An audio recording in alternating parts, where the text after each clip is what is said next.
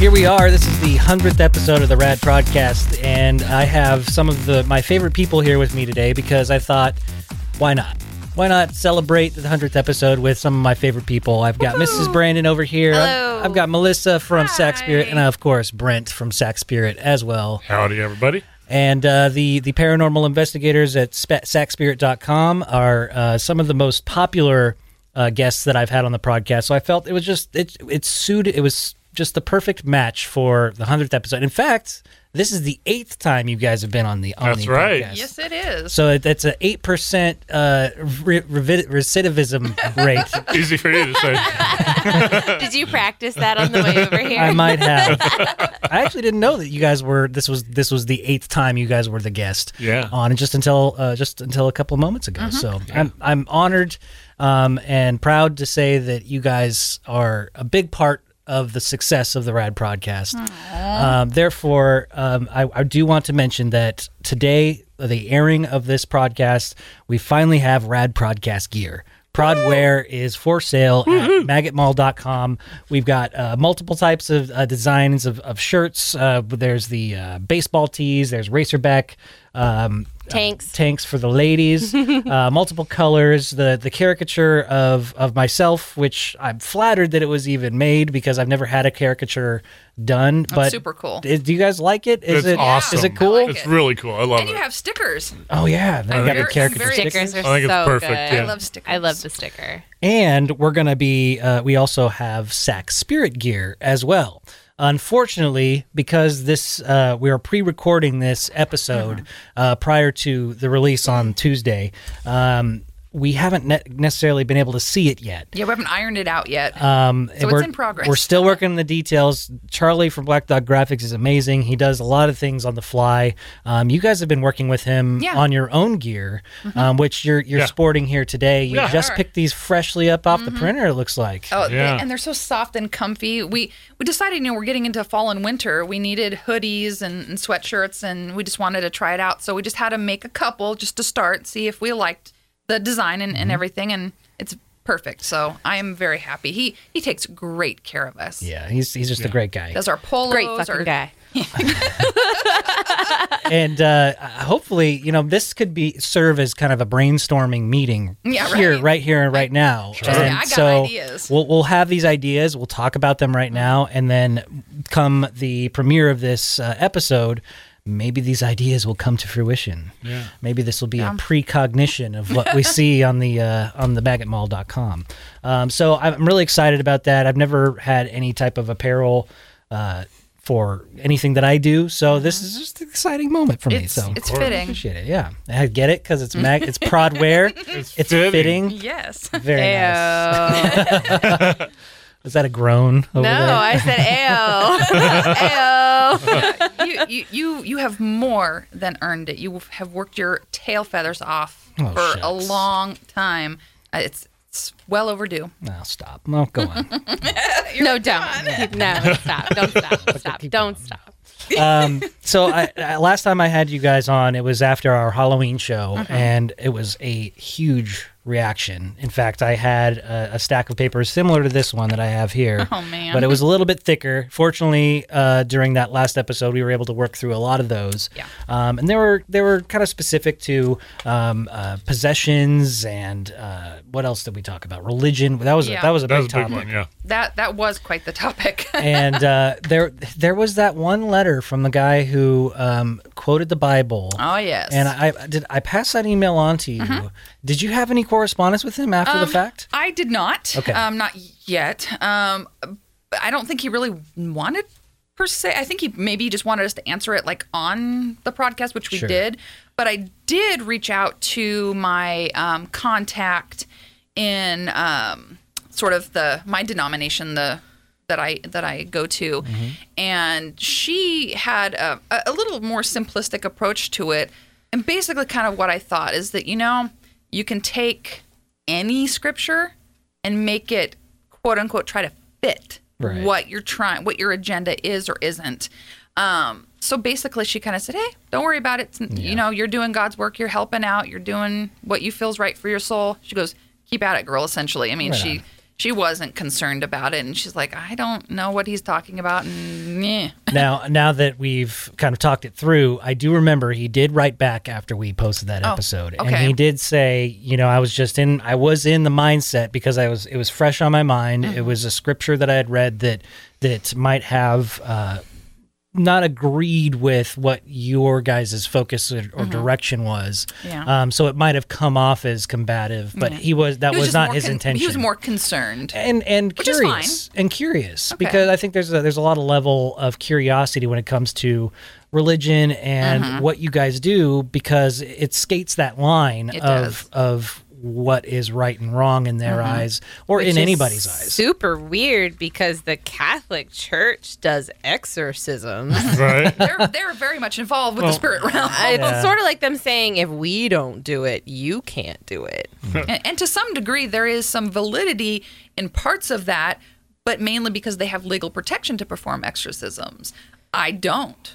I don't want to get sued by a family if something goes wrong Right. in one. So I'm okay to bow out and let any clergy doesn't have to be a Catholic clergy. Right. It can be any religious clergy. But they still do it, which Yeah. means they believe in something. yes, they do, and they know that demons are real. They know that darkness is real. Duh, they talk know. about them all the time. Yeah, they're they by preach a- name. they preach it hard and, and you know and that and that part's fine i want people to talk about it and be mm-hmm. aware of it and i'm glad that guy emailed mm-hmm. i'm glad that he identified that you know he was curious and that he was wondering hey do you think you're getting misled this and that yes that's a possibility and this is why we take what we do so darn seriously because there are so many fly-by-night ramshackle you know paranormal groups or enthusiasts that are putting themselves and their clients in danger regularly.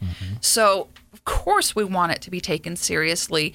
Um, but at the same time, it none of our clients have to fit into a religious box. Right. We're never going to put force somebody into a lane. What's the ever. box? Not somebody's religion.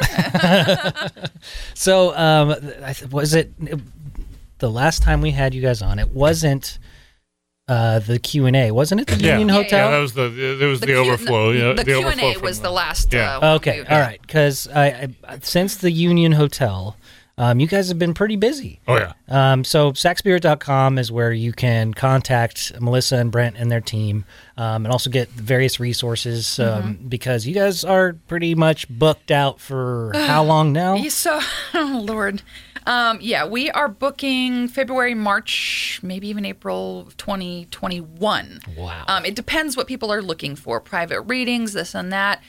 What we are trying to do and what we're trying to do better in the next year and next year and a half of our calendar is carve out um, time off, both for recovery and you know our rebounding, so we can actually serve people better, but also work events and other mandatory things, family things, holidays, and also to allow for either like public events that we might want to attend or you know be seen at and or emergency cases because we are having to sort of work around that and figure stuff out for emergency cases i want to leave purposeful gaps in case someone says you know we're we're in dire straits right now. Mm-hmm. And i want to be able to say well we can get to you in 3 days you know whatever. I want to have some flexibility. In this year's calendar I just I got really excited and I booked everyone solid and I didn't leave a lot of breathing room. Yeah. And that's my own fault, you know, because I really care about people and I want to make sure people are safe and happy and and served. I want to serve the community and so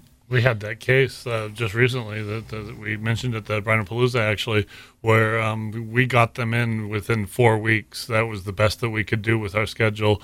It, it was a dire situation, and we got them a four a four week appointment, which is honestly pretty good with, with, with our schedule. And they ended up moving out, and that that still bothers me. I, I wanted to get out there and help them, and we were Yeah. we were going to be out there as soon as we could. They ended up moving. So a little a little background on that case though. Do you know any details as to what what was so dire and you weren't able to get out there? Yeah, you know, honestly, I think some of their, I think they always had technically yeah. intended on moving. Okay. Um, it was sort of in the works, but they sort of wanted to make sure that Okay. they they were clear before they left. It got sped up. Yeah. and, and you know things like that and it, it did kind of speed things up for them a little bit but um, we did send them resources and i think they did utilize those which helped clear their energy so when they go to their next space it probably will be a better experience. And we do have those resources for people. We have them available if we can't get out right away because people can take control of their energy a lot more than they think they can.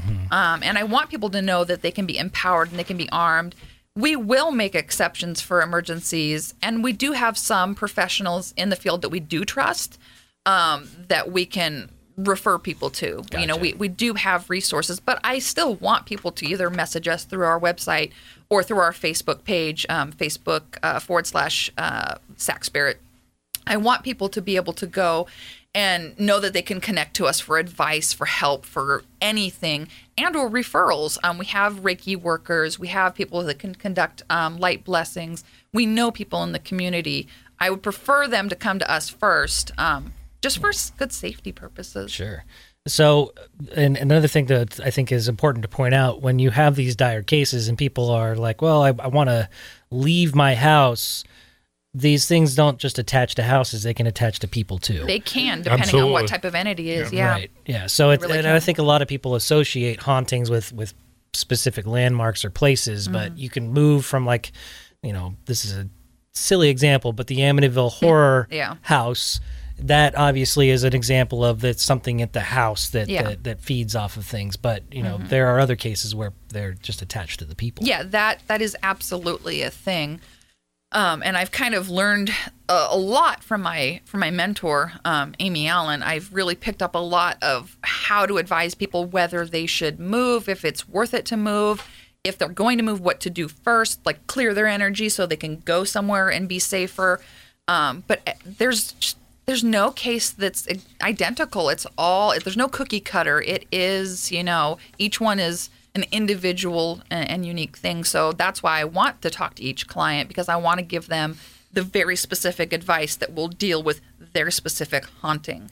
This uh, I, I'm I'm gonna di- start diving into these Yeah. emails that we got. Um, this this are all leftovers from our Halloween show, and I think that they still are relevant and and will still resonate because these are just these are very general questions that don't necessarily need immediate help. Um, but I, I think this one relates to what we're talking about here. This is from Brendan. They say, uh, "How does one practice not intruding into other people's energy? I am a super empathic person, and sometimes the energies of the of others can shut me down. I would love any insight, and thank you for all you guys do."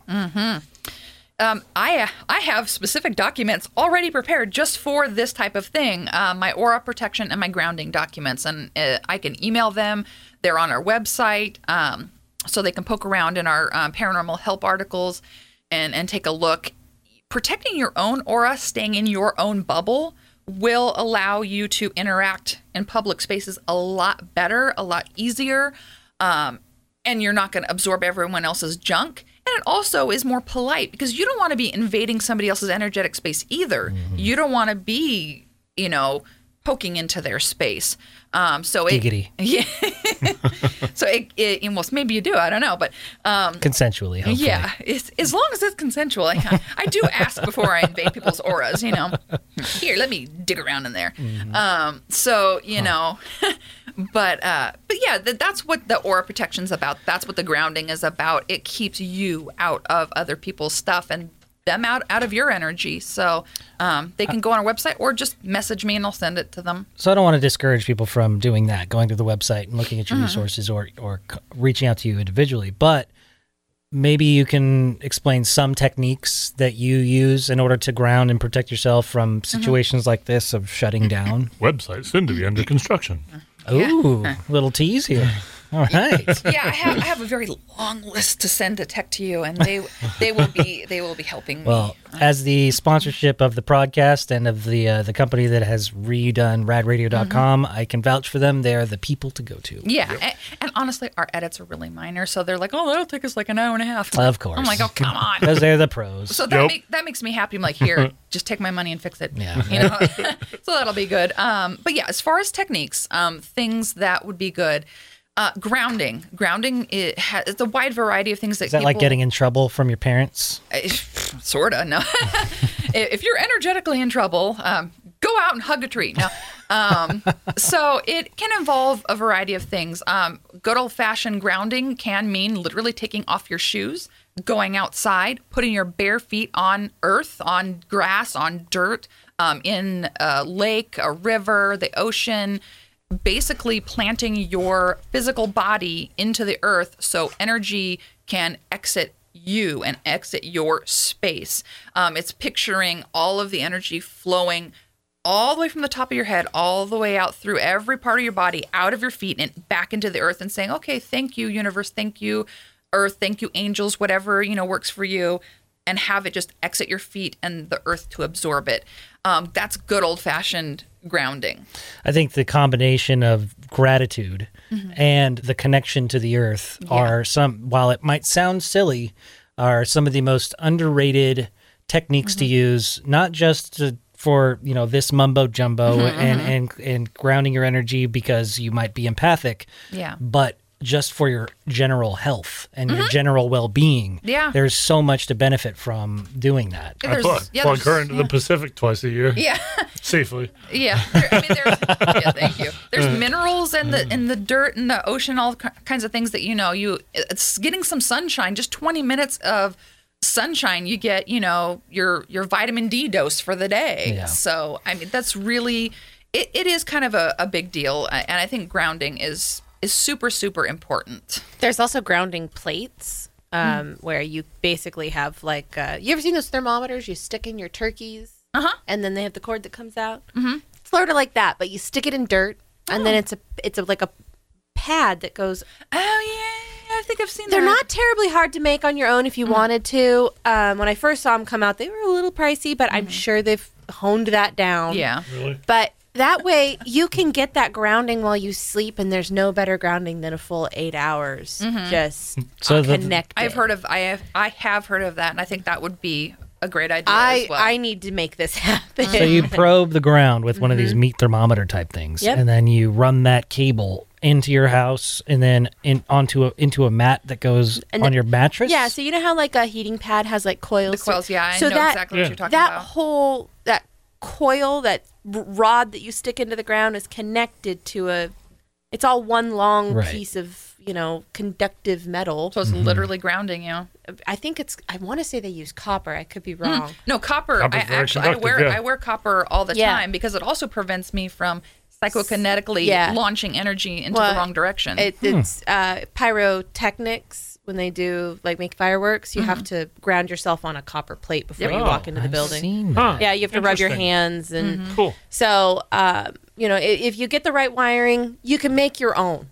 Really, uh, but it's got to be ground. It can't be a flower bed that you planted from like with tomatoes. It's got to be the ground. Yeah. Physical that's- ground, yeah. That might be tough to find these days, especially with everything being paved over. Can and, be. You know, unless And- you yeah. live in an area that has ground. Well, and there there are so many different ways. If you can't just go outside and you know find a park and stick your feet in, or you know do one of those techniques, they also have crystal healing mats that I've seen um, that people lay on to clear themselves. Um, uh, sometimes I'll just hug a big old piece of black tourmaline Oh, yeah. and just sit there in my room and then picture roots coming out of me. I know it's a visualization technique, but it you know it works. Hold the tourmaline, picture the roots coming from my feet into the earth, clears me out, helps out. I mean, you can try a lot of different things. Um, labradorite as a crystal, very clearing and protecting for the aura, um, will help.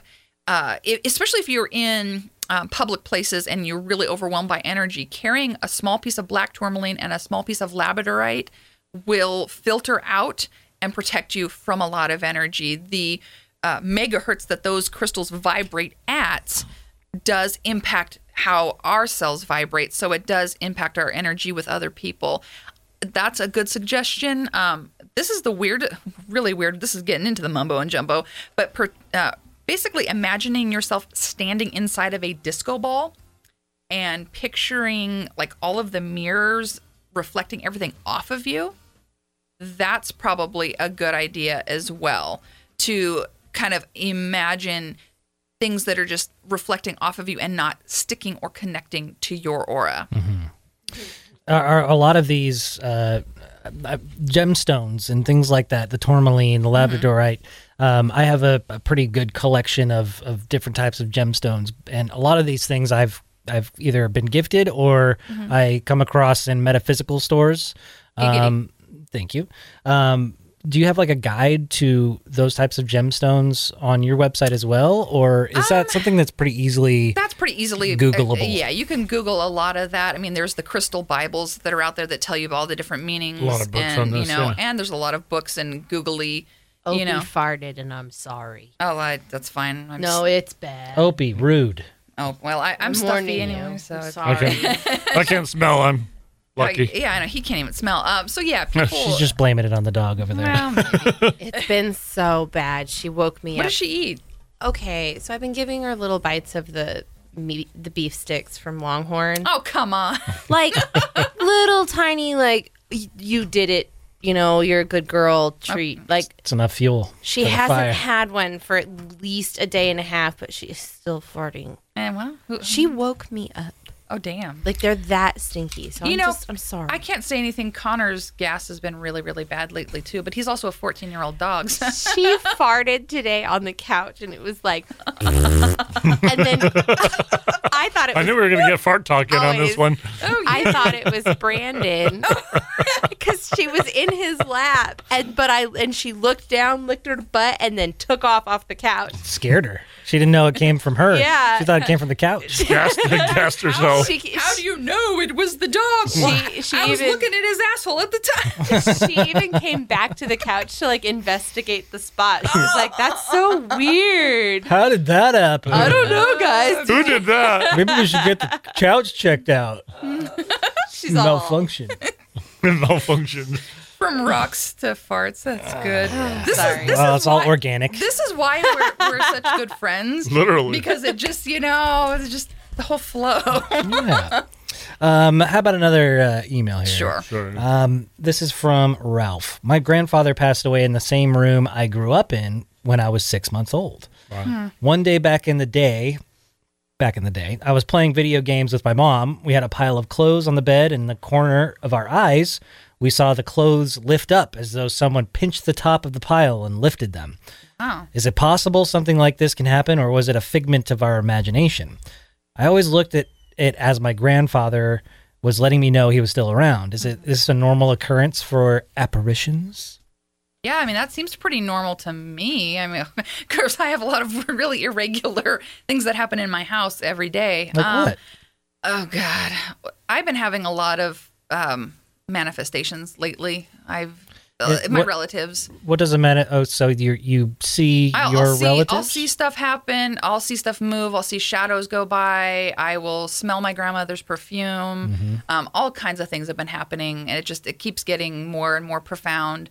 Um, so, and, my grandmother, you know, obviously was her house for a long time. So for for the letter writer, it absolutely is very possible. And if they got the distinct feeling that it was the grandfather giving the message, I would trust that. I trust my clients' instincts when they feel a sense of something, and I really give a lot of honor to that sensation. Um, yeah, spirits can move stuff. I mean, I I think I mentioned this on one the the last podcast. Um, that my kitty cat that passed away, he flung his collar all the way off the shelf and in front right. of me.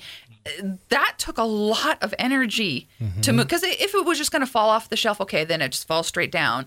No, it flew several feet across the room to land in front of my feet. That does not just happen. right. So that kind of, you know, it yeah, it's it's interaction and I think it's kind of cool. Yeah. and I it- love that even from the grave, the cat was like, Whoop, Yeah. I'm gonna knock this Pretty shit over. No, seriously, yeah, he was always Brutus was always cantankerous, and the fact that it went whoosh, I was like, "Ah, all right, okay, it's Love yeah. that word. That is such a great word. cantankerous.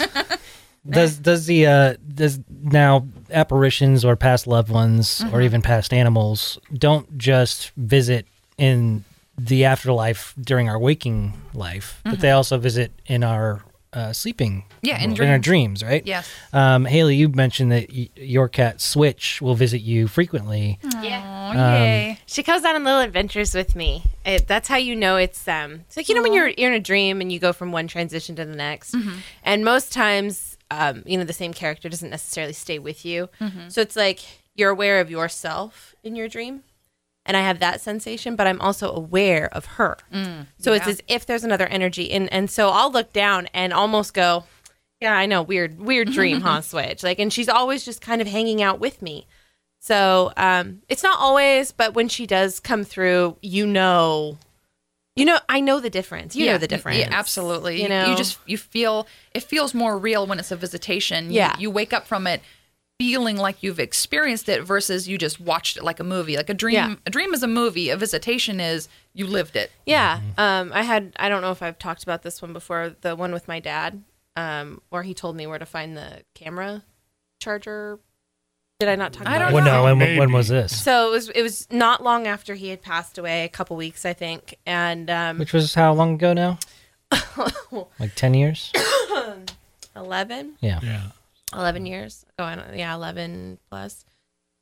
Um, Oh, he well, uh, I I had his camera and I knew that there were pictures on it, and but it was dead, and I Oh. didn't know where the charger was for the the battery. It wasn't just a you know drop in a couple of It was a batteries. specific camera. Yeah, it was a Nikon. I still have it. I think it's actually in there. Oh. um, uh, it's somewhere anyway. Uh, I couldn't find the charger for it, and he was in this transition of moving. And he was the house. It was just such a nightmare. I've I've never really gone into the whole story.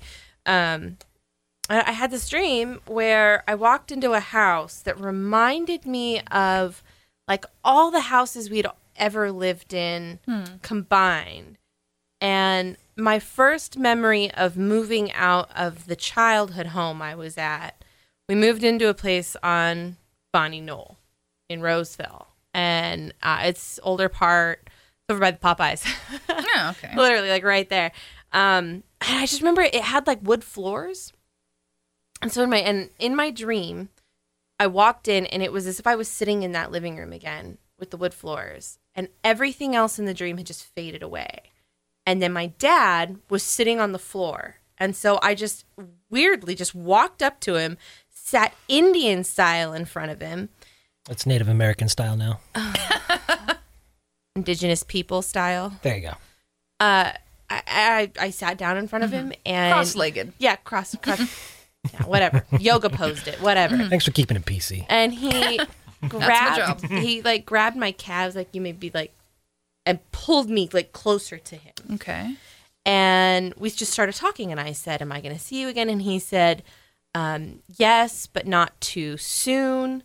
Um, and then I, I- you know, I just kind of went on and on for whatever reason. I was so obsessed with that damn camera. I said, "Where's the battery for the camera?" You know, where's the Yeah. charger? And he said, "Oh, it's in the master bathroom." Sure as shit. Went back to the house.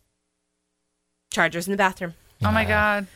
That's So- awesome. It last had- That's last cool. place you'd look for it. yeah. Right? That's super. See, that's this is why I love the dead. Sometimes, you know, guardian angels and our and our dead relatives are really helpful at times. It was so silly. I like, and I woke up and I was like, of all the things to talk to my dad about, but I think it was because I asked him if I was going to see him again, and he couldn't give me a direct answer. So then I went, all right, just ask him a direct question, like if I want an answer.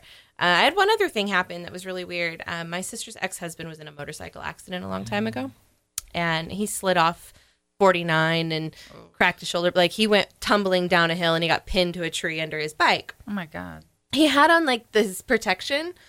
So he he healed. He was fine. He Oh, didn't have any like he's fine. But they um they took his shoes off of him and he couldn't find his shoes anywhere and he was telling Like me the, this the paramedics or whatever. yeah and, he, and it was so he was like obsessed with this one thing because they were expensive and he was like i just don't even know where they are Those riding hmm. shoes aren't cheap. no no, Riding And- gear is not cheap. no and and so i i just looked at him and i it was like a dream state in the middle of the day hmm. all of a sudden i just went they're on the right handlebar of your bike Huh. Wow. he and i just said it's probably where they are they go to the wrecking yard the next day and sure as shit they're and i said they're tied to and they were tied together hanging over the right Oh, handlebar wow. just as i'd seen it he sent me a picture and i said that's exactly the image i saw So you had a, uh moment of remote viewing, yeah which is really Cool. cool. I, remote viewing is hard. It's not the first time. Yeah. No. I, Yeah, that one's not the first time. I, I have I, I did that for uh, a friend of mine. Mm-hmm. They could not find a, a laptop for anything, and you know, and the, it's always an object. Yeah, and they and they had all this like drunken days, and they were hiding stuff from people, and they had these raging parties. I'm like, well, I think it's in this attic space, and blah blah blah. And yeah, they went and looked and they're like, Mm-hmm. how in the hell did you? Because I didn't, I wasn't that familiar with their home either. Right. And they're like, that is exactly because I must have hit it up there one of those parties, blah, blah. And there Is that it why you always ask me when you can't find things? Maybe. Maybe I just naturally know that you'll be able to just go no no no no no no no. There it is. I usually do too. I can always hone in on something. That's really cool. So you mentioned that you know, a lot of these spirits and guardian angels are uh, helpful, and They uh, can be, This, yeah. A lot of this is. Uh, do you, in all of your experiences and investigations, do you find that they're more positive than negative? Because I feel like when people think paranormal investigations, they think hauntings and Mm-hmm. you know demonic possessions and Ouija boards and all that stuff. That's the sexy stuff, right? Not it, not the, not all the positive stuff gets talked about as Yeah. often. I, I think at least when it comes to this genre of of business, that if you want to know, the dabble in. if you want to know the truth, uh, introducing people to their ghosts and just giving them that validation that it's grandma or grandpa or whoever. That's the bread and butter of paranormal investigation. That's most of what we do. It's usually positive. yeah, Yeah. Uh, the, the, It- a the- lot of positive. Yeah, the dark, sexy stuff is actually the exception to the rule. right. It does happen when the dark stuff happens, as we've said before. It's usually because somebody's invited it in, um, or you moved into, yeah. or you moved into a house that was built on an Indian Yeah, burial no. ground. I mean, yeah. Hashtag Or- poltergeist. cursed by a witch that you know. yeah, Hey, things no, do happen. that- We've had that, and Yeah. that's not fun at all. Um, we've had a few of those cases, but yeah, no, we. Um, I would say we've encountered tons of positive, lots of helpful spirits, lots of you know, it just family and that kind of stuff. And we've had sort of the mixed bag where it's just a grouchy spirit that needs a little help and is a little lost, you know, that type of thing. It's not inherently evil. It's just, but they're being aggressive or they have an attitude and they just need that little extra assistance. Um, and then the other sliver of it is, yeah, it's full on something pretty dark or pretty angry and it means to harm people. And we've had some very, very serious cases where people are terrified and they are being affected or impacted or hurt. Um, and we want to help every single client, whether, hey, it's just, you know, Uncle so and so, or whether you've got, you know, Legion in your house. We, Right. we really, it, you know, it, it, to me, it's, it's still our sole mission help no matter what you've got going on. Yeah. We found through being through, you know, with um, doing stuff with you guys at RAD and the podcast and all of that, I've gotten a lot more private reading bookings, in, you know, that have really cropped up that didn't really used to be something that was dominating. But that's a lot of people just want that closure, and we always we formed the group to help people, and you know, and we and Brent and I talk about this. We formed this group to help uh, the community and help souls and help the living and the dead. And we're doing that, um, but it just turns out a lot of people just want some basic closure, and they just they don't need the 300 pounds of of gear in their house. They they just want to validate some information and energy, and and so we're doing that too. But um, you know, absolutely the the the people that need the help the the most intensely, of course, are the ones that are being hurt, and we still do get those, but no, it's it's not every case. It's like out of every 10 cases, maybe two are kind of dark-ish, you know, then a couple are just cranky, and then the rest of them are, you know, friendly. It's yeah, a- and when you say darkish, you know, like you made a very good point. Some of them are just they they're just dead people, but they're confused, they're afraid, they they don't know that they've died, and they just need some help crossing Mm-hmm. over, and they've gotten aggressive because they need to get somebody's attention, and that, and I don't ultimately think of those as a, as a negative hunting. Us- No. Usually, Well- we end up crossing those folks over. Anger in general is just a sign that something needs to change. Yeah. Yeah. You know, we get hangry because Yeah. we need to go hunt. right. we it get, gets it's a motivational tool that we've developed so it would make sense because it's Yeah. an emotional thing uh, you know it would make sense that that would be the next progression of, yeah, they just they get desperate. it's almost like they're grieving also you know that's that's a level of grief as well. And if they can't get past it then they also get stuck because Yeah, they're- emotions are energy anyway. Yeah, exactly. It is that is a big part of it, and yeah, we and we just we want to help all of them, and and the ones that are actually attacking people, you know, whether it's you know we had a you know a nice little old lady that was being attacked by an unseen entity, and it was you know doing some she was like sixty ish, sixty five, you poor know, old lady. and you know well it was doing some really nasty things to her, and so that's those are the that's the dark side of of the coin and those are the ones that we get concerned about and we try to jump in and, and help as fast as possible with that kind of stuff. But those aren't quote unquote common. Um, Right. You know, it's it, it's also the other other layer to this is too if if an, a person is a jerk in life, they probably will be one in death. Mm-hmm. And so if they're abusive people, you know, here on earth, they may continue to abuse from the afterlife. And that has to go. They can't stay in somebody's space if they no longer live there. If, you know, and if they're causing harm, no, they're not a demon, but they're still being a turd. They're someone's demon. Yeah, it, technically, yeah, they Good they're, point. they're become, you know, they're not like from literally from hell, but they're they're making a living hell for for a living person. So uh, either way, they still have to go, and we like to resolve any and all of those cases. But we're we're happy to take on all of them. Yeah. it's obvious that people I, I feel like having you guys on the podcast or at least shedding more light on what you do has mm-hmm. lifted a lot of the stigma and has made people come out of the woodworks. And it doesn't surprise me at all that you're getting more mm. private readings and, mm-hmm. and phone readings because like you said it you don't necessarily need all the equipment people Yeah. just want answers people just want to get that validation and Yeah. I mean, it's a wonderful thing that you guys do. And this uh, next email is in the similar vein of, of death. Obviously, death is a big topic here. Um, But this is from uh, Delilah. She says, I am somewhat a skeptic, but I'm also open to some degree. My question is I've had a lot of death in my lifetime, the past 18 years especially.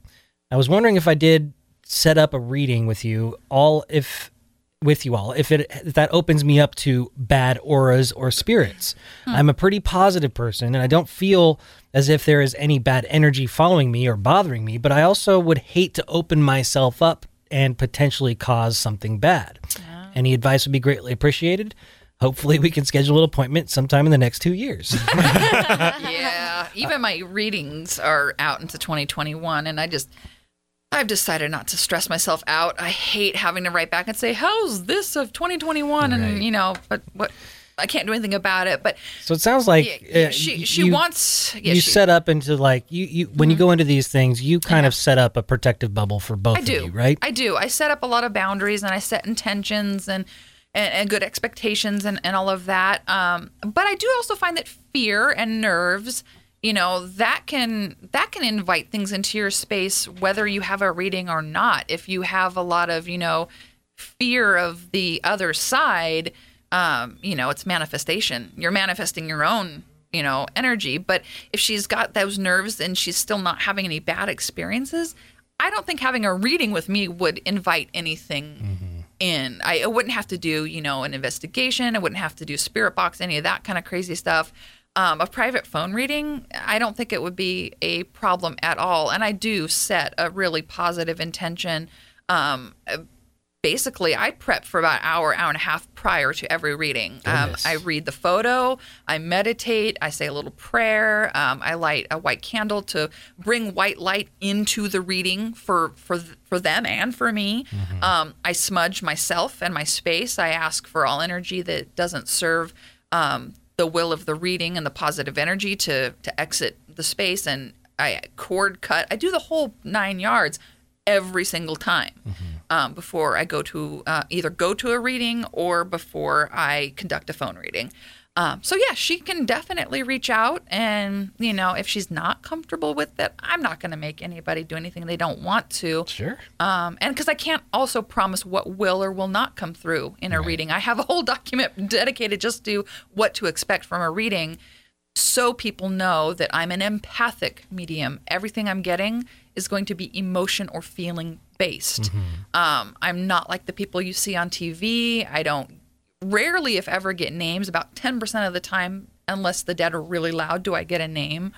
Um, you know, You got them all at the union. the union was loud, and, and, and and I have, and there's about a handful of other cases where it's happened, or I'll get like a first letter of a name, or I'll get something Yeah. or a sound.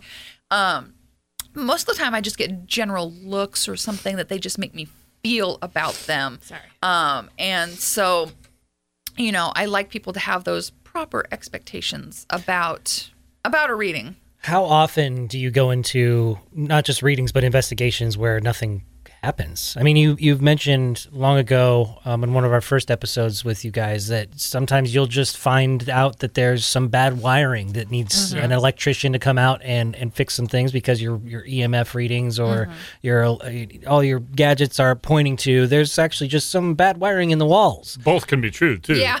yeah. It's, that can be food for spiritual energy. Oh. So so if you, if they have a, a bad ground or they have a lot of energy, um, we we had a case that's coming to mind where they felt very dizzy on the stairs, and the the the, the stairs must be haunted because they felt dizzy on the stairs. No, the, the reason you feel dizzy on the stairs is it's giving off 19 milligauss. Uh, the I'm not a contractor, so, so pardon me, but there's like the the main it has a name, but the but the main harness, uh, the main wiring harness that that connects to like the main power cable coming out of the ground or coming uh, coming off of a off of a power pole, it was really poorly grounded. Yeah. yeah, and They so- did actually have some spiritual activity there Yeah. too, because I did pick up other energy and entities in the house. Okay. yeah, but, but they were and they were in that case those wasn't those energies were pretty much familial. Yeah. So Yeah. how often is it less often that nothing I- comes through yeah, on, on any of your guys' Well, I'm fond of saying that you don't know. call the fire department if your house isn't on fire. That's fair. Uh, so, so I mean, so you- usually we go in usually find there's something. yeah, usually there's something. But we've had we've had a few cases where it's like you know Melissa and I are looking at each other and it's like place ain't haunted. right. Yeah, It- and that doesn't happen too it's often. Not but common. It's yeah. It's it's does very uh, it's very very rare that that ever Yeah. happens that we don't find anything. But then again, I'm also an empath and a medium, so They, I can 'em. I can walk into the house and I can still pick up some of the relatives usually, or some sort of energy in the space, Or residual, um, you know, or residual energy. Um, but sometimes the the other side is drawing, um, you know, us towards that person because they need help. And so it's less about the haunting of the home, but the individual client needs some sort of um, intervention emotionally, spiritually, or something. So we never totally get fully skunked um, on on a case. It's it's highly uh, unlikely. And No. as far as readings are concerned, uh, I mean, if if I either am there in person or if they send me a picture, they're getting an aura reading. Sure. That will that is a guarantee. I see them constantly, so that's one of those things that I can't ever not see. I Right. can, I can think of three cases uh, off the top of my head. There aren't very many, but I can think of three cases where there's nothing here. So you're right; it doesn't happen real often.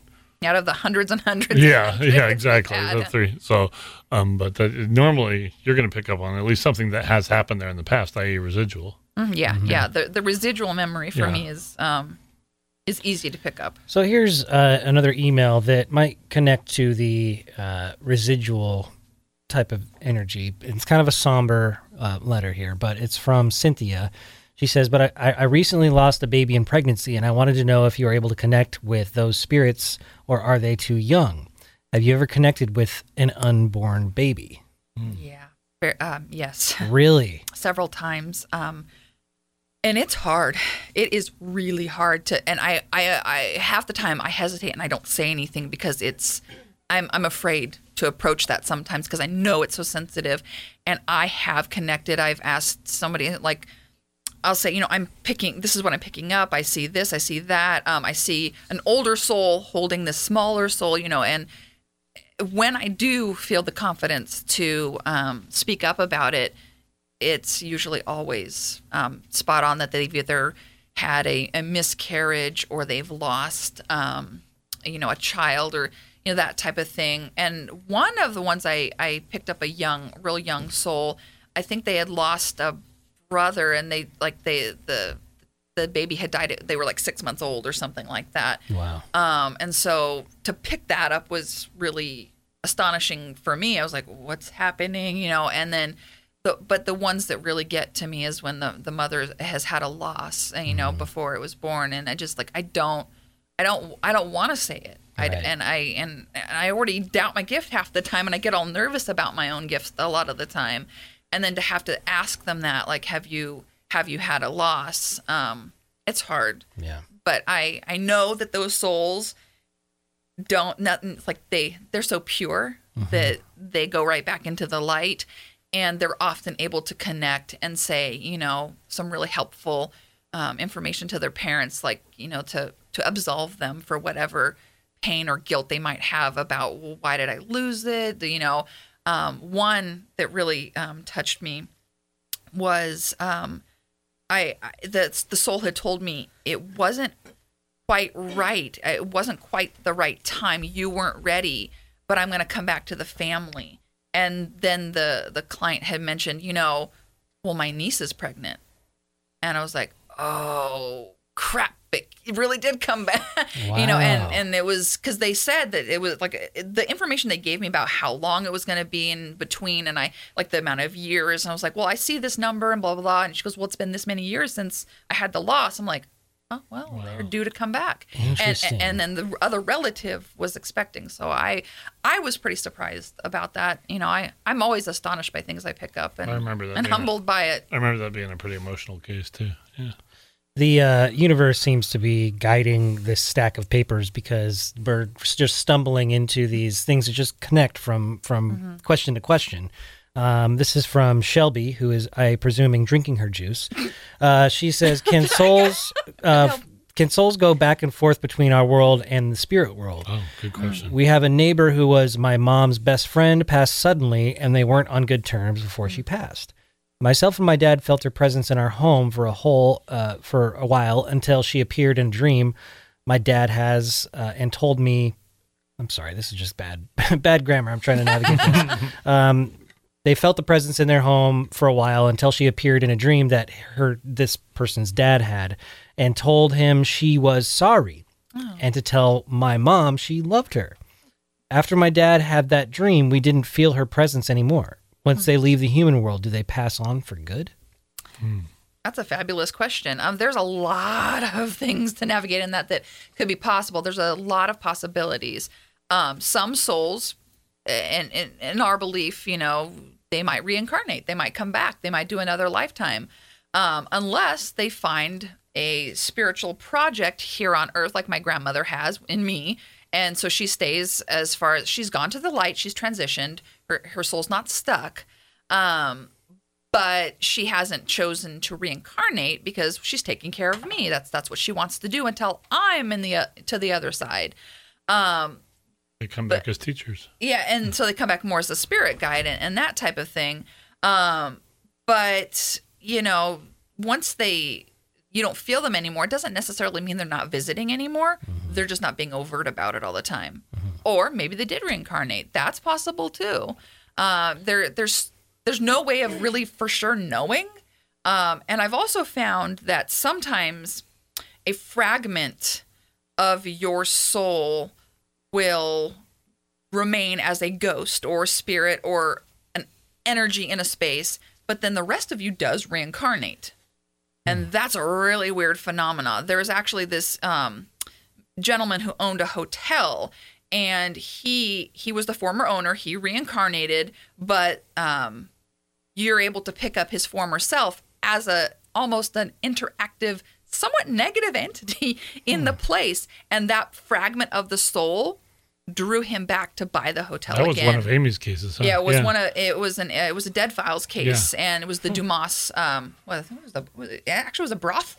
Yeah, and but uh, they turned it into like a bread like a hotel or something. You know, like it, before it was a brothel, and so he came back. Sadly, though, he he haunted himself so deeply, he actually overdosed and, and died. Wow. Um, so he died in the location twice. Oh my gosh. Um, yeah, so that's a ghost story for you. Yeah, so it, it's, it's, it's, a little, it's a little um, troubling and a little um, uh, upsetting to think of. But yes, you know, you, souls can do a lot of different things that we don't have all the answers. We're never really going to have all the answers, but just because you don't feel them doesn't mean they're just gone forever and ever. Mm-hmm. Maybe they did reincarnate, but they're still part of your soul web. Mm-hmm. So they're going to find a way to interact and connect with you on some level, some way, if not via the spirit. If they come back as somebody else, they're still going to be in your network energetically.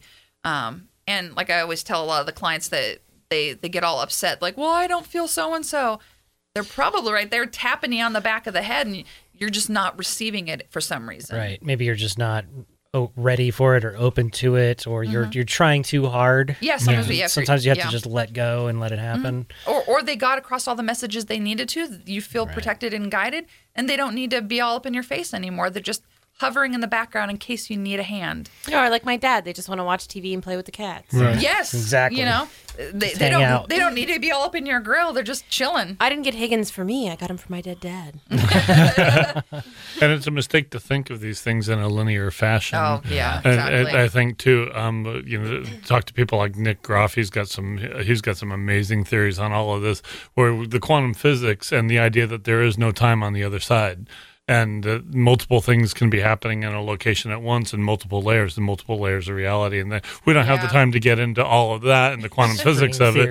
Yeah, that. but when we start getting into, I'm not. I'm actually not the biggest fan of string theory. I'm- Really? yeah, I, I actually like think matter, I, I actually think that advanced quantum field theory uh, it really explains all this a lot better than string theory does. Really? Yeah, so th- that's a whole different conversation. We'll, we'll have to jump into that next time I have I you just went, I did something because I just killed him there. Okay, I'm back. Yeah. I killed Uh, my headphones there. He's playing with your headphones. the, the string theory is is messing with your headphones.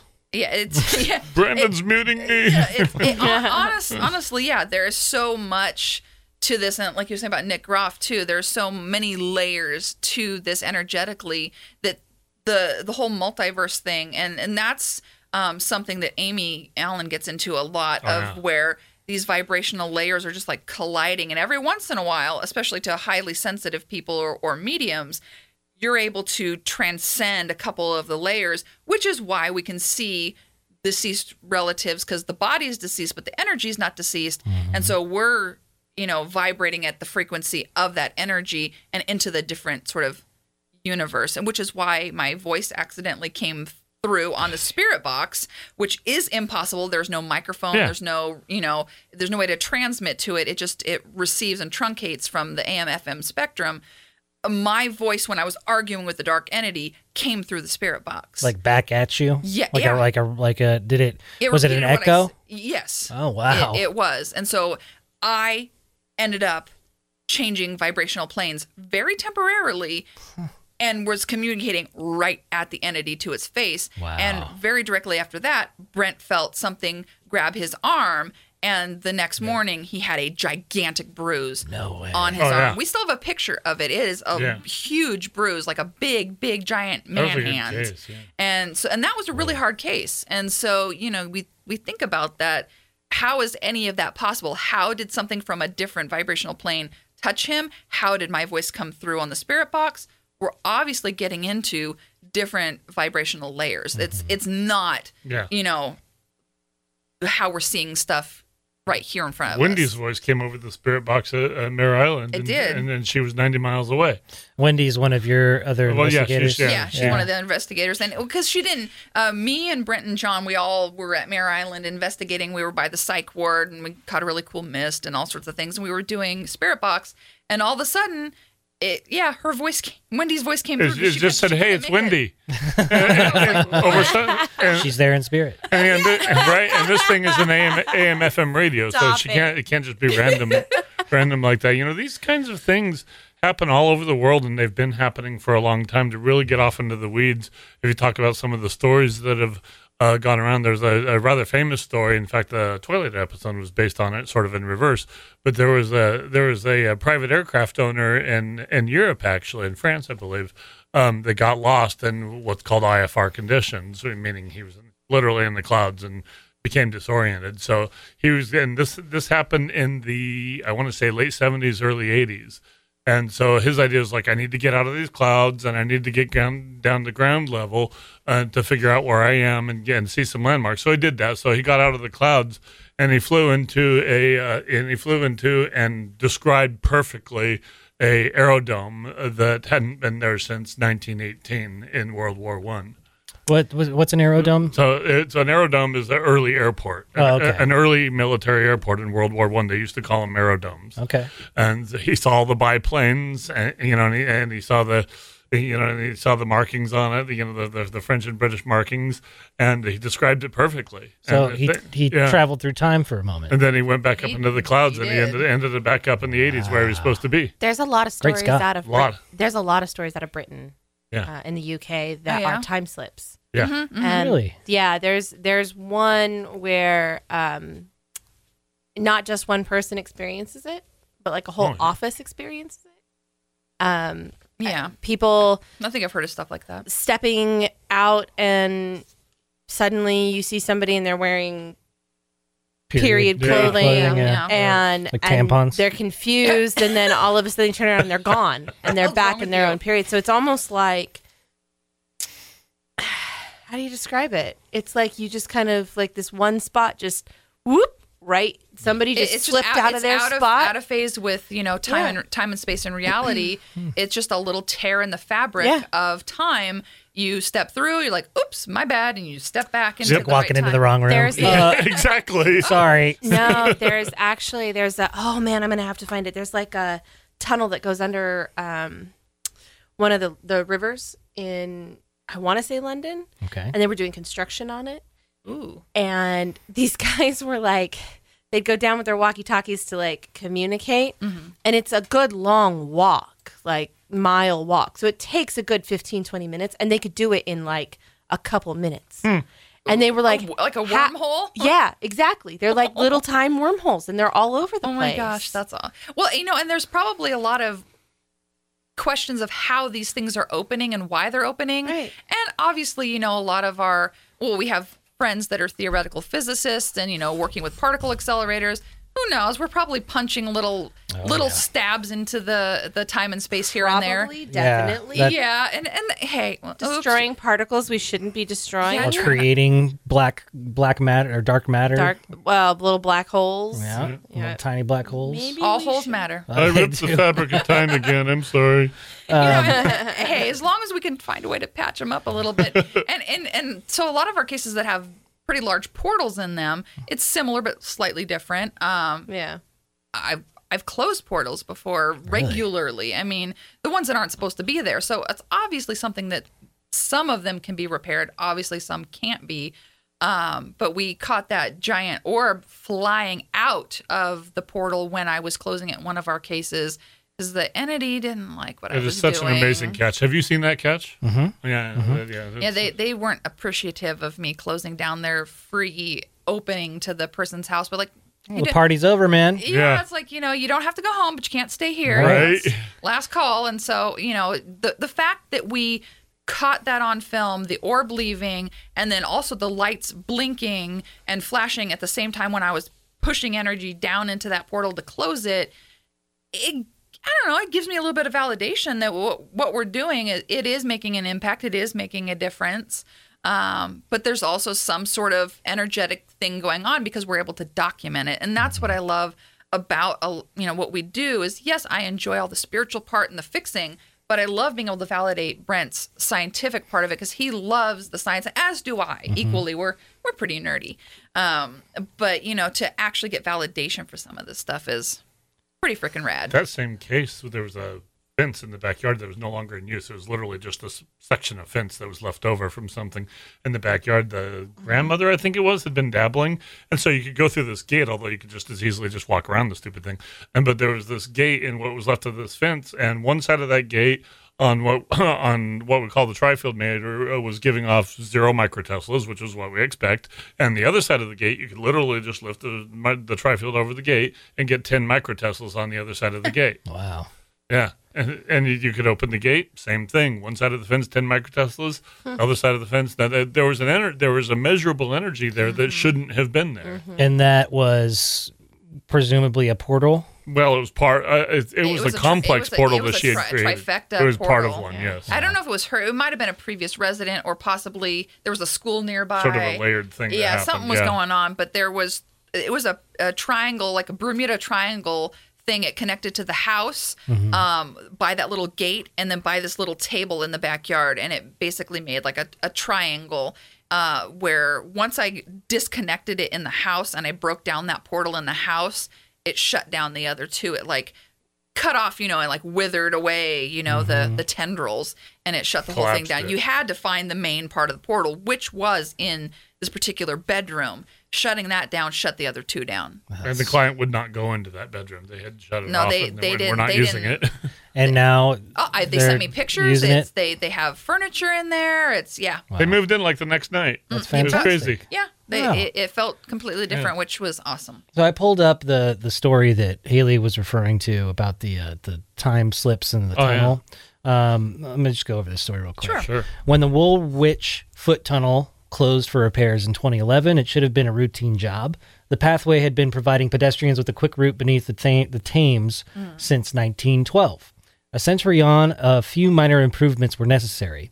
Contractors were hired to plug holes, giggity, improve access and bring communications capabilities into the 21st century, swapping leaky tiles for a leaky feeder, whatever that means. Uh, but Woolwich residents will recall that the f- refurb of this much loved and much used walkway did not go according to plan. When it finally reopened, it was eight months behind schedule. Having been closed for more than a year and a half, with what the average Woolwich dweller doesn't know, however, are the unusual circumstances behind this delay. Whoa, what could it be? Hmm. Mention the uh, 18 month time frame to someone who worked on the Woolwich tunnel job, and you may be met with mis- a mysterious smile. A year and a half may have seemed a long time to those who relied on the tunnel for their daily commute, but for those who were down there beneath the river, that time frame has a different meaning. When one contractor tells me he had aged three years on the Woolwich job, it is not a metaphor. For deep down beneath river and clay, hidden from those above ground, something was occurring. That something was a time anomaly. A time anomaly, from the perspective of someone who experiences it, involves a clearly defined part of landscape or architecture in which time stops. Years of study into such phenomena has prov- uh, proved largely fruitless in terms of explanations, and even less so when it comes to predicting when and where they might arise. There is something anecdotal evidence. There is some anecdotal evidence that temporary space or spaces temporarily temporarily under a different use lend themselves to time anomalies, and the Woolwich event would appear to support this. Uh, does this this sound familiar? This is the this one. is the one. Okay. Uh, but they are notoriously hard to define. Not having experienced one, uh, Pole isn't about to try. I don't know what pole is. P O L? The best thing we can do is listen to those that have experienced them. The following testimony is from one of the contractors on Woolwich Foot Tunnel job. Uh, he wishes to remain anonymous. His words are represented uh, are presented uninterrupted with as little editing as possible. I'll just uh, skim over here and make sure. Well, this is kind of long, um, but basically, um, these guys would go down into the tunnel and they would come out, and then like time would virtually Have stopped. had had just stopped. Yeah. Yeah, That's kind of That- creepy. that is yeah. creepy. They were like, You no, know? I was in there for like an hour. And they were like, you just walked away five minutes ago. Yeah. So th- this so guy, weird. this anonymous person says, I was one of the first per- first ones to experience it. We were working from both ends, giggity, and had tents on both sides of the river. It was pretty basic. If you wanted something from the other side, you just had to walk it through the tunnel. Uh, anyway, the the foreman's on the other side, and he radios to ask me across. So I walk through the tunnel, the long walk, we called it, funnily enough, and it's slightly spooky because no one else is down there. They're all working on the le- the lift shafts, and I get up the, on the other side, find the foreman, and his eyes nearly pop out of his head. Says he only radioed like a minute ago, and how did I get there so quick? Oh, wow. Wouldn't take my word for it. I'd walked, reckoned I'd had a buggy down there or something that is some kind of prank. I so, Buggy. so these time slips, they, they happen. They happen a lot. That's really crazy. I want to experience some of these things. No, you don't. Why? Because some people disappear for a while. yeah. Yeah, don't. I don't want you going down some We, we don't need a missing. Bermuda Triangle Yeah. weird thing because We don't need you part of the missing 411. yeah, we we sort of need you I, around this I part. really don't want to be looking for you for five hours and you come out being like, you're crazy. I'd look good on a milk carton. What are you talking about? Oh. Well, you know, your caricature looks great on the Yeah, broadcast just here. Copy and paste. um, so Oh, you, you you mentioned orbs uh, a minute ago, and, and I think that a lot of people Yeah. Mistake orbs for dust or you know light tricks. Oh, I- Or the with other way around, yeah. Uh, I I get I get real on a weird tangent with orbs because I'm gonna I'm gonna I'm gonna make a lot of people depressed out there. About 95% of orbs are either dust, pollen, skin, moisture, ref, Skin. reef. Yeah, I know. Like, well, skin will like flake off and reflect. Oh, I know. Like light and you know our our bodies are shedding more than the snakes do. It's yeah, just and, disgusting. And, and all that kind of stuff. And then and then we get the the the fancy fancy dandy little folks that um, take pictures um, either directly pointed at the moon or at the sun, right. and we'll get that ball of either blue or green light that will reflect. Oh, it's an orb. No, no, No, no. it's just the lens flare. It's, it's just J.J. Abrams in directing your video. So, you know, most orbs are completely scientifically explainable. I'm a medium. I talk to the dead. I deal with the dead. I am constantly seeing people walk around my office and, and my house and all these places, and I'm surrounded by it all the time. But damn it, not every orb is grandma. Right, right. And so, what you have to look for is a variety of different important factors with your orbs. How many are there? Um, are they just kind of? I mean, do they look like a dust flurry? Dust in um, in paranormal footage will look like a snow flurry that will all be going the same direction. Okay, so you know it's dust, you or you know it's you know pollen or whatever. Outside orbs during the spring, sorry, that's all pollen. It, the, it just no, I don't care what color it is. It's pollen. It's outside. You're done. That's how I feel about most of them. Yeah, it's that you just it's over. Now, If mm-hmm. somebody steps, they take a step forward and, And then, then take a picture, and they're like, "Oh my god, an orb!" And you're like, "No, You're like, "No, it's have a seat." yeah, like calm down. Yeah. Now, now, when you ask for an energy to come forward, and all of a sudden an orb or a light anomaly. Because I also call them light anomalies because they don't always look like round orbs. Sometimes they're weird little twisty, tw- twirly The things. tornado guys? You know, and all Yeah. kinds of, or, you know, different different shapes and sizes, different colors, blues, reds, greens, whatever. Um, when they're coming forward when you ask them to, or when you're already feeling something else Yeah. happening, or when the other meters are going off and then an orb flies out of a meter.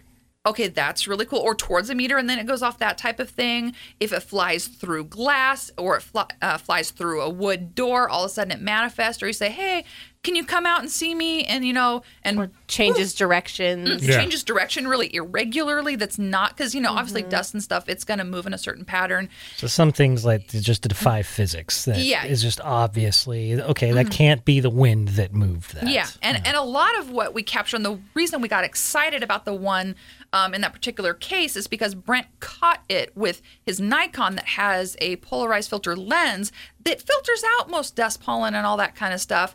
And it literally flew out of an area that I was energetically working on. Wow. And even then, there So- was there's sort of a layered approach. We were getting tri-field hits on We that were. wall before.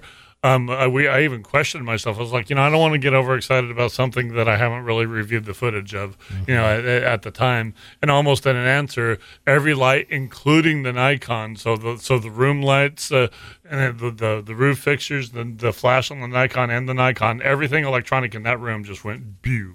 Beep. Cool. Uh, at Yeah. the same time, like right after that, so we had that the sort of later approach. We're like, yeah, this was something. And a lot, Nice. lot of lot of times these orbs, if they are paranormal, one of the things that you look at is a lot of times it'll be the only orb, like it's by itself. Maybe it stops and then moves again. You know, def- defies physics, something like that. A lot of Yeah. times they will be by themselves. If you take a picture and you have thirty orbs in the picture, there's a good chance it's dust. Yeah. Yeah. Clear off your lens. folks. Yeah. It- it- exactly. It, it really just depends what it Yeah. looks like, what it's doing. Is it interacting with you in an intelligent way? Um, i- does it have its own self illumination, its own cornea? There are a lot of different factors that people can easily debunk the majority of their either their orbs or other anomalies. Um, I I have my little famous um, uh, vortex photo in my room and I tried to debunk it and I took multiple pictures in a row and I checked the lens. I did everything that you're supposed to do to make sure that I'm not like tricking myself and I could never recreate it. Those are And so cool. And- And that's The, the, part. vortex ones are so cool And because they I'll look to- like little tornadoes. Yeah. Yeah, I'll have to show Yeah. you guys Yeah. that, Please that picture. do. I love those. Heck, I'll post it to the podcast page if Yeah. anybody, if people want to see it. Yeah, you know, it's- absolutely. I, I've always awesome. been really, really proud of that. But because it was before I was a paranormal investigator, but I still was watching the shows, I kind of knew. I had been feeling my grandmother that day. I'd been smelling her perfume, and she'd been gone for many years. You know, I smelled her around the house. Uh, I felt her energy. I got a cold spot and a cold tingle. It's like, well, all right. I see these TV shows. I'm gonna take a picture. Uh, Are you around, Grandma? And then boom, this thing just came out of the middle of my bed. I'm like, oh wow. That's awesome. So it was cool. So, uh, speaking of, of apparitions, this uh, email comes from uh, No Name, um, and the subject line is "Full body apparition in my apartment." Oh, good. I have lived in my apartment for about four years now, and just within the last year and a half or so, I swear I've been seeing almost a full body apparition out of the corner of my eye. This happens mostly around sunset and sunrise, any time between 5 p.m. and 7 a.m. I don't necessarily feel that he is malevolent. However, I definitely feel a very uneasy and almost confused feeling when he appears. I'm not sure he's he's even a he, but it startles me.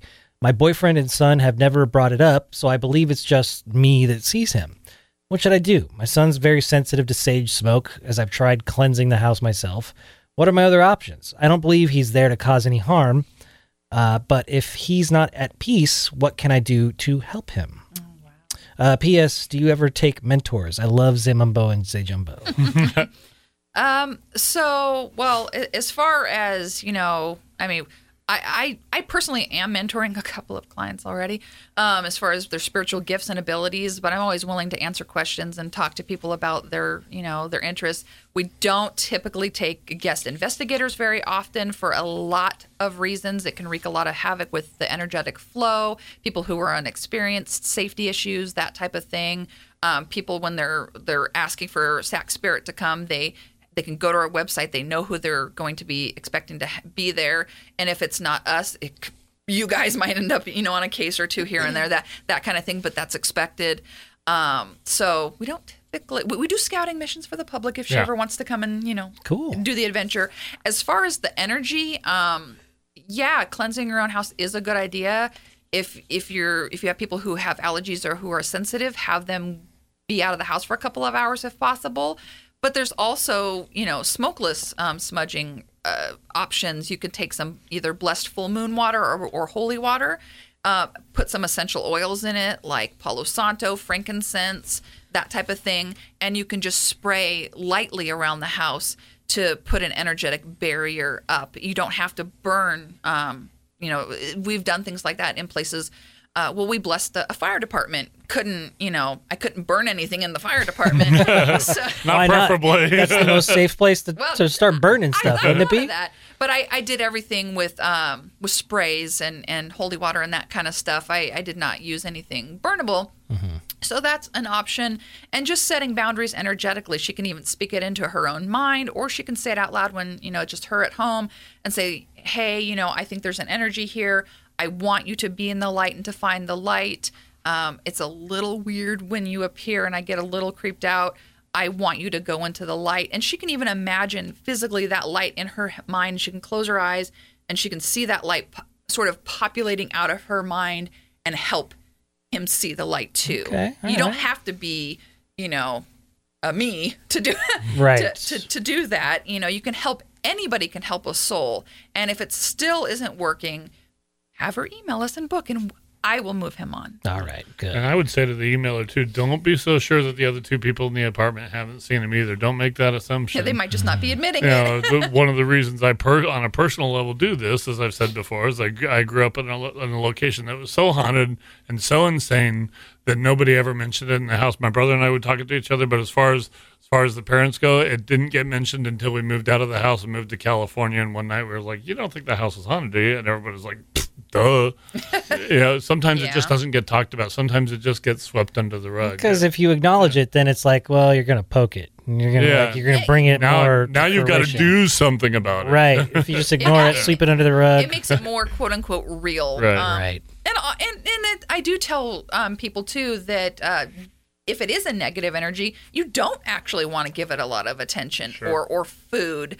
Um, the more you focus in on it or try to self investigate or document it by yourself, and you start downloading apps and taking a bunch of videos and pictures, you are asking for When energies. you start looking at the paranormal, the paranormal starts looking back. Yep. Yep. Perfect segue here Exactly. uh, to this email. Um, you guys watch ghost shows, like Oh, yeah. the Ghost Adventures I watch all of with them. Amy Al- Allen. Is that the one? Uh, Dead Files Dead Amy Files. Al- Yeah, That's I watch right. Ghost. Hunters, Ghost Adventures, Kindred Spirits, Ghost Brothers. you know, I watch all And of we them. We have different opinions on all of them. Sure. Okay. um, this uh, letter writer says I've noticed that when I watch ghost shows, there is an increased amount of ghost activity in my home. I'll go months without watching a ghost show and the activity stops.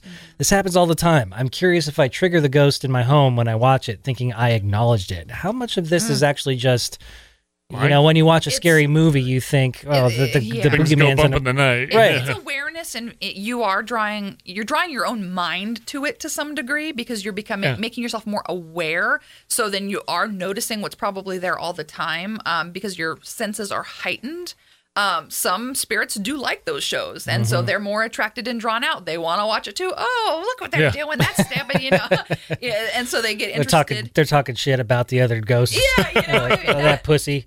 I'd hunt way better than that ghost. Idiot. Oh, Come on. You, could, you could knock that over. Yeah, yeah. So there, there is some degree of truth to the fact that you're you're becoming more aware of it when you're watching it, but it's also the level of nervousness or fear that you're putting into the environment when you're watching it um, that can activate activity a little bit. But I think it's just drawing their attention, both the living person's attention to the energy and the energy in the home like oh hey you're back into hmm. this again. All right let, let's go you know? So it it doesn't mean that it is necessarily a bad thing but if it happens every single time just then you know what? Forego partaking in watching those things or just know that it's going to be active for a while Or maybe watch it somewhere else, like maybe go to the park or, you know. go to someone else's house or- Watch it, watch it on your idea. iPhone. Yeah, exactly. Maybe acknowledge the activity in the house and just say, "Hey, I know you're I here. I know you're here. Bring the popcorn. I see you. Like if you're if Don't you're be a dick. yeah if you're if you're not paying rent and you're going to be a jerk you're going to have to go or I'll call Sac Spirit Do whatever you want. Don't disturb my sleep." People ask us a lot if uh, if they should watch horror movies because they'll attract uh, negative entities, and it's not the case. What can attract negativity is your fear response to that horror movie. It's not the horror movie that's doing anything. It's you get afraid. Negative energy attracts negative energy. yeah Yeah. Um, the, we've talked many times about how um, we believe that children and uh, dogs, or do- not dogs, but children and animals Yeah. tend to be more in tune with the spirit realm. Um, and Ashley has this email who says, uh, My son was four. He had an imaginary friend named Johnny. He used to say he was playing with him all the time, and then one night he freaked out and said Johnny was going to shoot me. Oh. And then he was standing in the corner with a gun. And he couldn't tell him to leave or he would kill me. It was super freaky. We told him to tell Johnny he was not welcome anymore. And ever since that night, we have never had another encounter with Johnny. And it has been five years. Have you ever heard of an imaginary friend disappearing like that? Or do you think it was most likely something else, like my something in my my son's head? Mine disappeared after I got baptized. Really? yeah You yeah had, you had an imaginary friend that Yeah. was threatening to shoot? well Yeah, it wasn't threatening. It was uh, just um, I, it was weird. And I was a really little kid, as you are at that age when you when you have uh, imaginary friends, and uh, she would just tell me stories and talk to me, and I just thought it was a, I just thought it was like this sort of like pseudo motherly type of figure, and, and she Harmless. yeah, seemed uh, seemed really harmless, and she would just tell me stories and tell me tell me things about people, tell me things that were going on in the house. Sometimes those things would be proven true. Uh, when I got baptized, it stopped, and uh, I would say normally that's not the norm for that kind of thing. It doesn't mean that that doesn't mean that family spirits talking to you is bad or evil. It doesn't mean that at all. Um, in this particular haunt, there were things that were presenting themselves as as they would not necessarily were, if that makes sense. Yeah.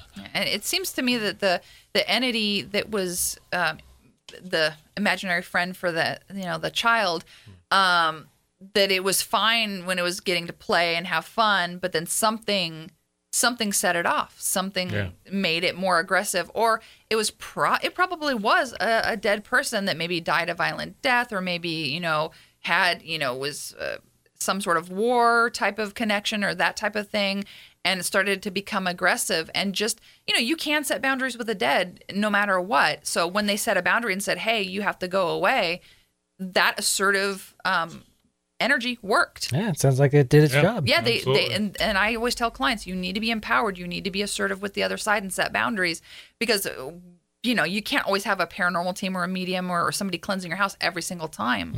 Um, you do need to know when to tell things to back the heck off, and it does work a large portion of the time. So, and and when it doesn't, we come in. Uh, we actually have an, uh, a request for an investigation of a specific location here from mm. Richard. The subject line here says, My work is haunted. Mm. I work at Tracy Commerce Center, which used to be Holly Sugar Mill in Tracy. A man had hung, hung himself there, which caused the mill to close down. It reopened as Tracy Commerce Center, and now myself and coworkers hear him talking, and we even have a recording of him saying, "In the basement." Please, please come check it out. So, do you guys, do you guys want this email? Do you want to like maybe do a little bit of research before you even Um, I look mean, into we it? We obviously would love to to help them. We are booked until 2021, so if they're comfortable waiting till 2021, um, I, I, you know, and the people who run the building or own the building or who has who who is ever in charge Mm-hmm. permits us legally to, to be into the space because Yeah, anytime it's a business. Yeah. we need legal permission to get into the space by whoever can give us that pem- permission. um, and then we can get in there and hey, maybe uh, you guys could come too. That would be awesome. I'm, and I, Yeah. I, I'm, I'm actually, I'm gonna hang on to this, Yeah. and I'm gonna, I'm gonna do some reading. And if it, if, if things turn up, and you know, I, obviously you want to reference everything and make sure that what they're saying is true, that there was actually a suicide, and Yeah. that it was the Holly Sugar Mill.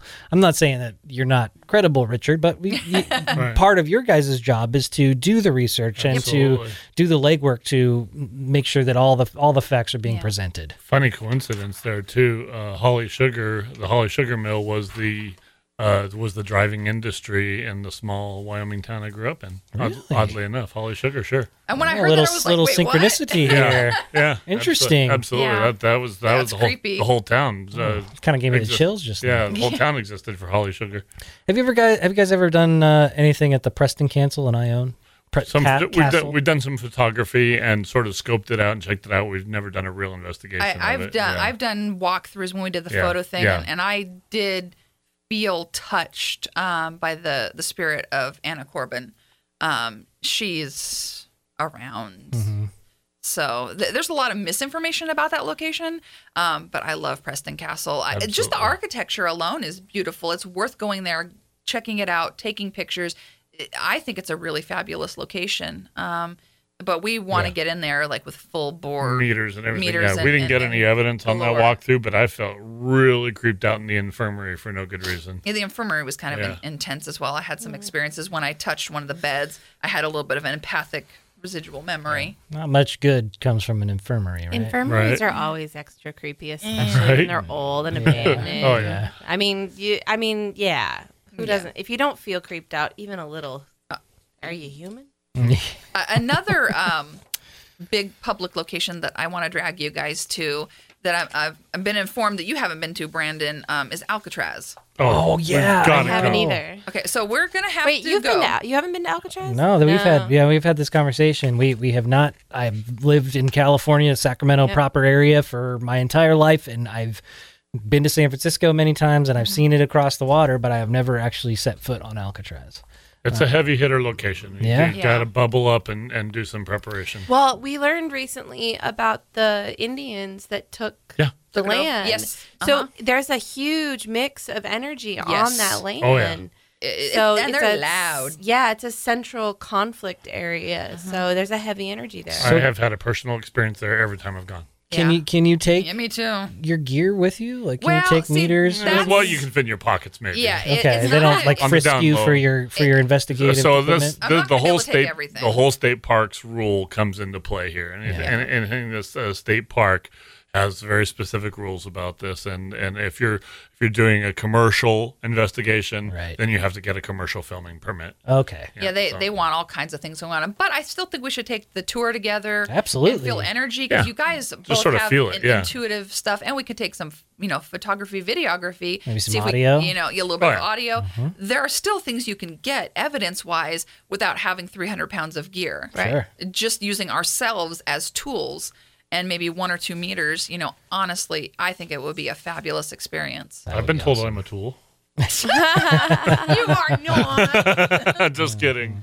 uh, but yeah just some cameras maybe a k2 meter in the pocket at the most yeah, Yeah. definitely But maybe we make that a goal for 2020. Yeah, get ourselves got to do it, um, That would be and awesome. then look look into do the research. See if you want to do the night tour or the day tour. I would recommend. I recommend the night tour. that would be awesome. Duh. I, I'm kind of torn. I think that like one of the depending on what time of year you do it, if you plan it out right, you get a little bit of tiny daylight. One of the last almost night tours, like uh, right before the night and the day, did, yeah. like the dusk, and so you get a little bit of daytime because you can see the beauty of the island and the grounds. but then you get into the creepiness of the night. Yeah. Yeah. Time it out perfect. I so I have uh, one more heavy hitter email here Okay. um, for us to get through. There's a couple here that I feel like I'm going to hang on to um, that that might serve well for another visit because this won't be the last one, obviously. Probably not. um, but uh, th- this this one is uh, from a f- I don't know if he's former military, but uh, a military member who experienced something really traumatic. Uh, this is from Tamsin. He says this has been since the 31st of May in 2012 since this happened. But listening to you all talk about Sac Spirit, I was just I wanted to uh, share this story. So I was in Afghanistan and was doing radio watch after we went on a 21 hour mission. Radio watch is where two soldiers listen if anyone outside of the FOB need help for any reason. We were also QRF. I'm not quite sure what that means. I should probably look it up just so we know what we're talking about here. Yeah. I guess it was like quiet radio frequency or something. Maybe, maybe Right? I don't know. maybe you're right. QRF, Quick Reaction Force. Oh, okay. Well, okay. Close enough.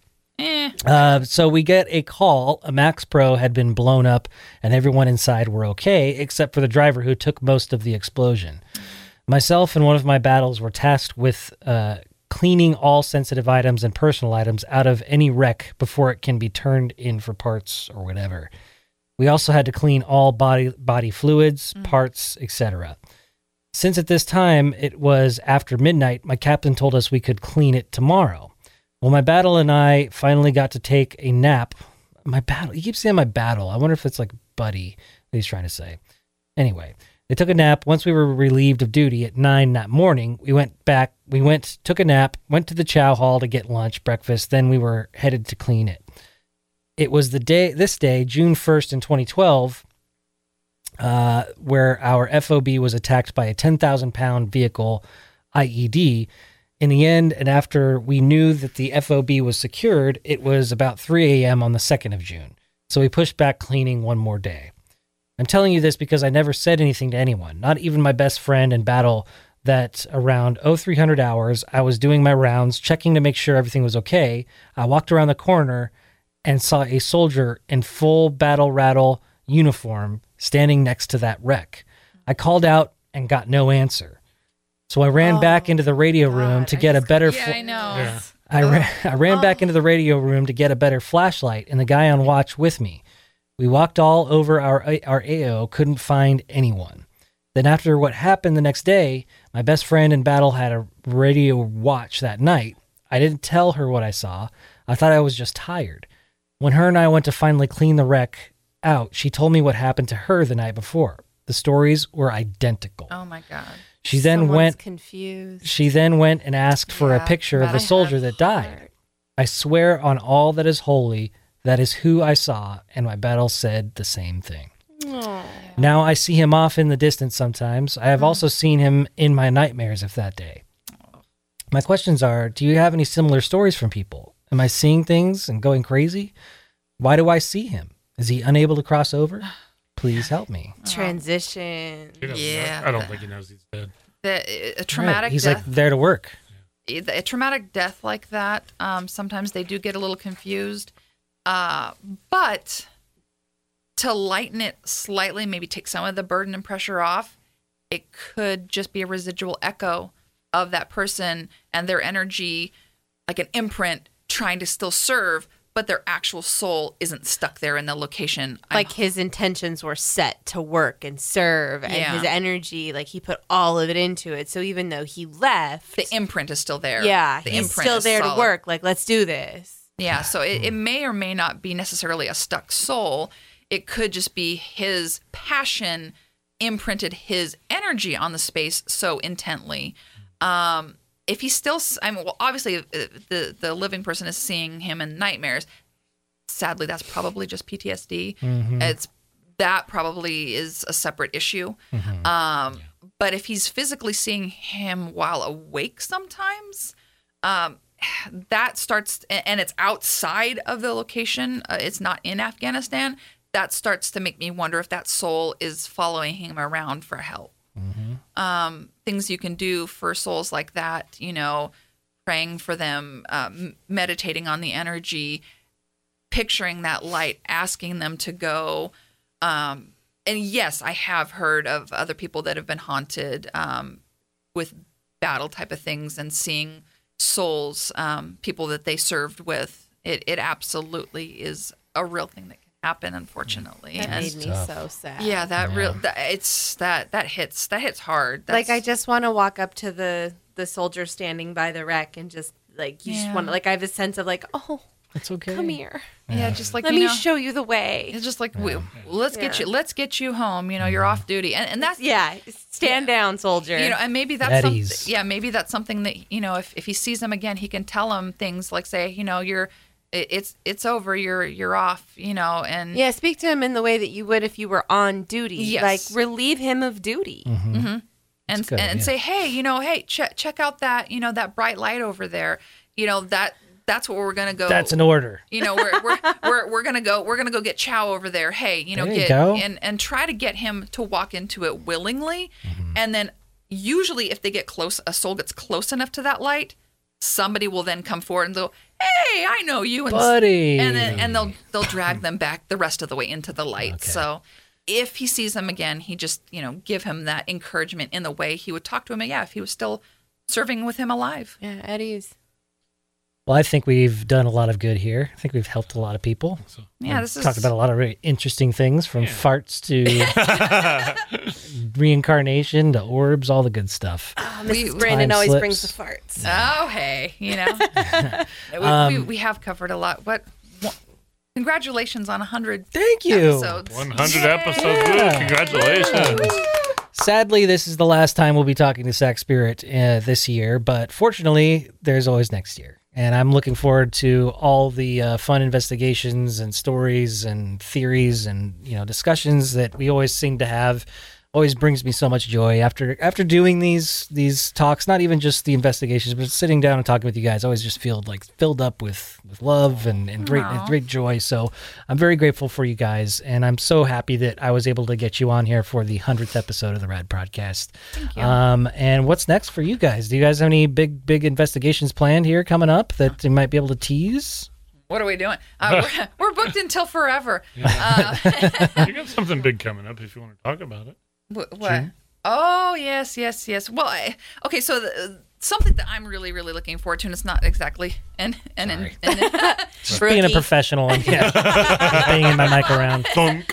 um, so uh, come June of this uh, this coming year 2020, um, I will be doing another continuing education event with my mentor and developing and expanding my um, my abilities and understanding what they mean and how to control them better and Unlocking new powers. well, you know, yeah, it's like leveling up Upgrade. You read my mind. yeah, you know, somebody said it Get- I just pulled it out of the air ki- kind of just getting a little more um, able and equipped to continue to do this work with love, with light, with appreciation, with safety, because our mission at Spirit is really just to serve to the best of our ability and to the best of our capacity. And so part of that is continuing to learn, continuing to grow. And and that will be a big deal. I'm, you know, traveling out of state. I'm going to be staying somewhere for, you know, 4 days and then there's going to be another 7 weeks of at-home learning. Wow. Um that so it's it basically it's an 8-week course that I'm investing my time and my efforts and my own personal money in to basically improve who who and what I am. I mean, all of our clients are so beautiful and so wonderful, and they're always so thankful and appreciative, and they they always write these really nice reviews and nice letters to the show, which I love. Um, they you know that I I'm always helping, and and that's great, and I'm humbled by it, but I want to do even better.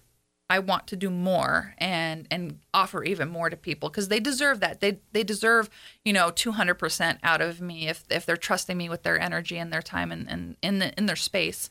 Um, so that's one of the biggest things that we'll be be doing. But I'm sure we'll you know add other things in there in in between and and all kinds of stuff. Um, we are doing uh, an event in December. Um, the Yule um, gathering and festival that's Yeah. going to be at the Scottish Rite Center Just nice. December. this December, yeah, um, December fourteenth. Um, oh, okay. So um, then we're posting it on our Facebook page so people can you know hook up with that if they just want to come out and say hi and and hello you know hello to us and that kind We'll of thing. We'll be downtown. Yeah. What time? What time is it going down? Do you know? I do remember, but I'm gonna have to look it up. It, it is on our Facebook. I want to say it's um like early afternoon to like wait like way into the evening. So um, but it uh, we're posting it um on our page regularly. So well, we'll have to um, make an appearance. yeah, Yeah. yeah, no, I, w- I would love that. And so people, if they want to come support us or just talk to us and, and you know that kind of thing, they can.